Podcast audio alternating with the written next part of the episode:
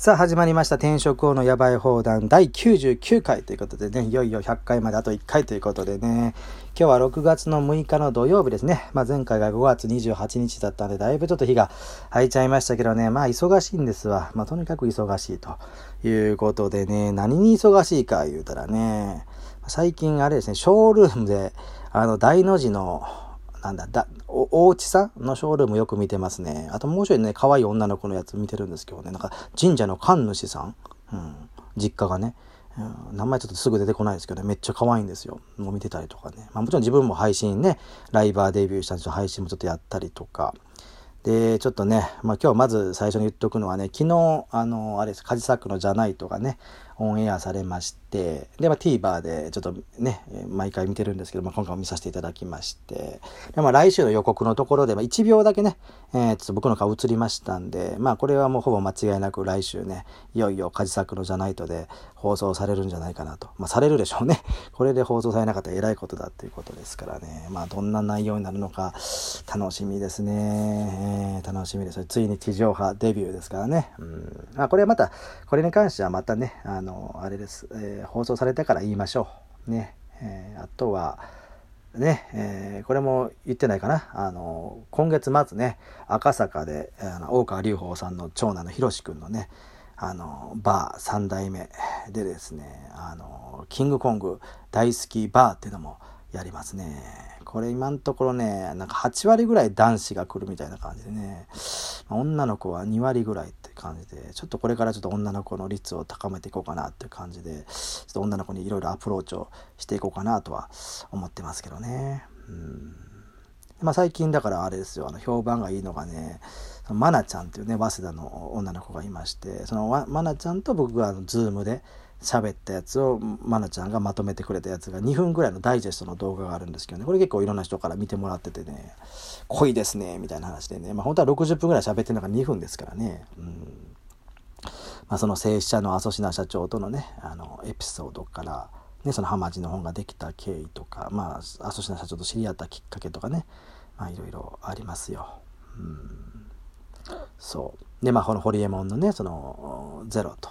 夢を叶えるうちでの小槌がね、まあ、一緒のような内容だったんでちょっと帯を変えゼロと同じような帯に変えてホリエモンに後書きのための後書きをね、えー、まあ書いてもらってで1ヶ月で 2, 2回増刷されたみたいなね、えーまあ、こういうのもやっぱりいろんな人に知ってもらうことによってね、まあ、僕がまあどういう人かっていうのは分かってもらえるかなっていうのはありますよね。だからそれで言うとまあ今年は本当にその2014年にねあの僕が出演したあのねテラスハウスのパクリみたいなねやつのソーシャルハウスってやつがね全然再生回数いってないんですけど、まあ、6年経ってるんですけどまだ再生回数が第1話で1800回ぐらいというやつなんですけどこれをちょっとバズらせたろうかなと思ってね、うん、この前そのなんかベビーシッターで漫画家でもある女の子がいるんですけどその人と雑談しててで、まあ、その子もね、あの、その、書く方でいろいろ稼ぎたいっていうのもあったんで、じゃあっていうことで、とりあえずソーシャルハウスの第1話をちょっと漫画にしてみてよ、みたいな感じで、1ページ500円で、10ページで5000円分ぐらい頼んでね、まあ、それができたら、それはそれでまた読んでみたいかなっていうのがあって、うん、ね。だからやっぱりその、もうすでにもうあるわけですよ。だから別にそのソーシャルハウスだけに限らずね、そのゼロから始める幸福論にしたって、毎日が革命にしたって、転職にしたってですね、もう僕はもうコンテンツ出してて、それを、まあ、知ってる人はもちろん知ってますけど、知らない人が多いわけで、で、そういう人たちのに、えー、読んでもらったり見てもらったりすることによって、まあ、結局本っていうのはもうその人が読んだその日が新刊ですからね。だからソーシャルハウスだってその存在を知らなかったと。で、まあ僕のことを知ったと。で、それを、あの、知ったから、じゃあ、僕に興味を持ったと。で、僕が出ているものを YouTube で無料で見れるっていうね、うん、そういう人にとってみれば本当に楽しめるコンテンツなんじゃないかなとは思いますよね。うん、で、まあその、ソーシャルハウスでね、その、事前インタビューでも言ってるんですけれども、あの、あ言ってるというか肩書きがね出るハイパーノマド MC っていう肩書きが出るんですよね。だからその2014年の段階でハイパーノマド MC っつってなんじゃらそれって話なんですけどまあノマドっていうのはね、まあ、知ってる人も多いと思いますけどまあ遊牧民っていうまあ意味だとは思うんですけどもまあよくスタバとかでね、まあ、ノマド的にって感じで事務所も持たずにって感じで、まあ、パソコン Mac 片手にカタカタってやりながら仕事してる人たちノマドって流行りましたよねただあれは底辺なのでそんなに稼げてる人はいなかったと思うんですけどそのハイパーノマドっていうのは、まあ、上流階級のノマドで世界にはたくさんいらっしゃるんですよ。まあ、本当に自由自在にねそういうまあそういうネット環境を使いながら世界中どこにいてもね仕事をやっていて稼いでるみたいなそれがハイパーノマドそれに MC をくっつけてハイパーノマド MC っていうことで、まあ、2014年の段階ではまああくまでアイデアに過ぎなくて、まあ、日本中どこでも呼んでもらったら、えー、そこで MC やりますよ司会者やりますよっていうまあえー、ので一応つけたんです。まあ本来はその番組がもっとバズる予定でね、えー、バズった時に肩書き必要だからっていうことで、まあそういう肩書きちょっと面白いからつけたんですけど、まあ番組バズってないので今年バズ出せようって。これももし今年バズったらもう僕がインフルエンサーですよね。その久積淳がインフルエンサーでっつってやったわけですけど6年経って再生回数が一番多いやつで1800回でそのうちも900回ぐらいは僕関連の人が見てるとかねことであれば全然インフルエンサーじゃないわけですから、まあ、それをまあ僕が今年バズらせればインフルエンサーになるわけなんですけどで、まあ、今年のまあ主な出来事も絶対今年はもう年末のその重大ニュースの中に出てくるのはコロナじゃないですか。うん、でまあそのコロナの影響で、まあ、みんなそのズームっていうのを使うようになったわけでしょ。うんね。まあ、この前のカジサックの番組は僕はズームじゃなくてね、その練習の時はズームで出たんですけど、本番はね、なんかマイクロソフトの Teams っていうのかな、なんか別のなんかソフトを使って出演して、なんかそっちの方がやっぱり、なんかあれですね、昨日の多分 TVer のやつ、昨日の TVer とか昨日のオンエアのやつは、なんかあの、ズーム飲み会みたいなやつ、やつが使われてたんですけど、なんか美容院かなんかに勤めてる3人組となんかノサックっていう番組のそのディレクターがズーム飲みやってる映像が使われたんですけどめっちゃカクカクしてましたからねだからそれが多分ダメでああこれはちょっとと思ってまあでも撮ってしまったしってことで多分今週の分は使ったと思うんですけどそれでまあ僕らが出る、えー、来週からの分はちょっとソフトを変えたんだと思うんですけどね。うんで、まあ、こうやってもうみんながそのズームやってて、まあ、今日僕このやばい放談、今これね、ラジオトークで収録する前にも、もう2人とズームしてますからね。うん、2人とズームしてる。という感じで、まあ、ズームやるのが当たり前っていうことで、で、まあ、ズームであれば本当に、まあ、世界中の人とね、お話ができるし、で、特に、え世界中の人とお話ができるよりも話す相手がいなかったらちょっと話にならないんですけども、こう、まあ、幸いなことにね、西野亮廣エンタメ研究所に僕は入ってまして、まあ、西野亮廣エンタメ研究所って今、会員数が6万人ちょっといてね、本当に海外に住んでる方もいらっしゃるんですよね。でまあその何ですかカジサックのこの今回じゃないとに今出るにあたってまあズームはもう何回もやってるんで全然ズーム的なスマホでズームにズームをやるっていうのは僕的には全く問題なかったんですけどそのマイクロソフトのその Teams っていうのは使ったことがなかったんでそのサロン垢の方でちょっと誰かちょっとテストに付き合ってくれませんかっつって。でそのうちの一人がねそのそれこそアメリカに住んでるのかな、うん、の製薬会社に住んでらっしゃる人でねまあその名前出せば誰もが知ってるようなもう有名な製薬会社の方ですよ。えー、その方ねその方のなんかあのパソコンのアドレス送ってもらってそこから入ったんですけどね、うん、会社のアドレスでしたけどね。うん、いや立派な方ですよだからほんとすごい人がいっぱいね西野サロンとかいるわけなんで。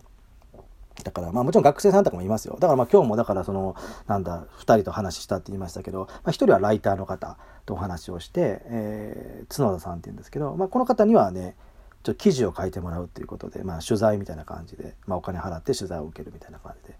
やってて、まあ、本人はなんか1,000文字程度で考えてたそうなんですけどちょっと僕は喋りすぎてですね1,000文字で収まるかなみたいな感じでね。そ うマナちゃんのやつもねあの60分喋ったのを2分にまとめてるってやつ。で、まあ、あれは別になんかもともとそうやって世に出すとかそういう話ではなくて普通にただズームをやるのを、まあ、本人が録画していいですかって録画をして、まあ、それをなんかまとめてっていうあれなんですけど、まあ、この今回のライターの角田さんのやつはもともとなんか記事にするってやつで、うん、ただその記事にするって言ってもなんか公開用のやつではなくて、まあ、そのそれこそ世界に一つだけのノートっていう企画だったんですね。ただそれはスクショであの僕の角田さん曰く僕のノートでは公開しないけれどもそのノートは臼井さんが見れますんでそれをスクショして、えー、使ってもいいですよってことやったらあそれなら全然美味しいなと思って、えーまあ、500円だったしってことで、まあ、応募させていただいたんですけどね。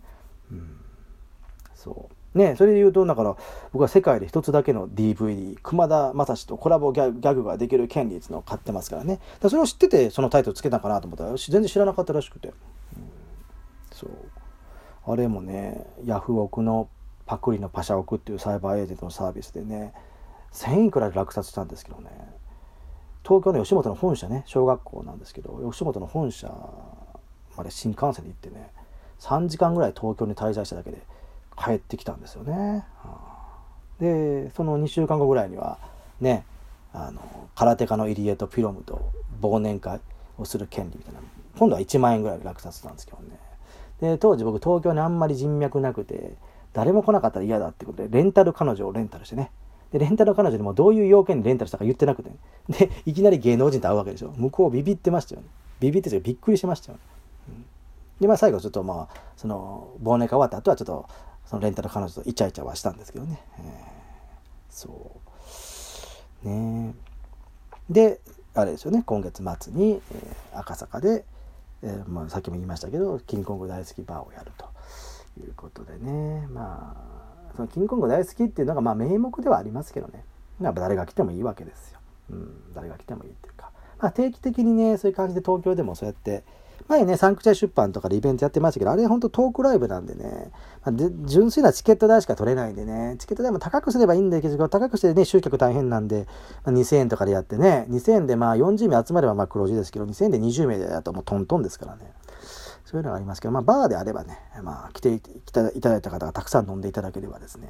いいわけですよ。ね。で、この前やった、春にやったドラゴンズ、中日ガツデーバー、これ名古屋でやったやつなんですけど、イベントバーエーデンでね、これなんかもね、あの黒田黒尾さんっていうなんか電波少年の後継番組のライハ少年に出てたね、なんかまんじゅう屋かなんかのなんか役員さんなんですけども、めっちゃ飲んでくれてね、もうその人単体で黒字になったわ、みたいな、えーまあ、その時はちょっとお笑い芸人さん一人呼んでましたんでね、セブンさんっていうね、これ YouTube に上がってますけど、その人はちょっとギャランティーをお支払いしてるんで、まあ、その分が若干マイナスかなっていうのはありましたけど、まあ、その人からでも女の子3人ぐらい連れてきてくれてね、まあ、そのうちの2人とは未だに Twitter でも繋がってますからね。うん、だからそういう感じで、なんていうの、ね、あの、なんか一気にたくさん儲けるとかそういうことではなくてね、まあ、その今回の角田さん、さっきライターの角田さんとね、話したっていう話しましたけど、まあ、彼に対してもリピートで商品買ってる感じですし、まあ、彼も僕のノート買ってくれたりしてますからね、まあ、お互いが価値の提供をしてって大きくなっていくっていう、そういう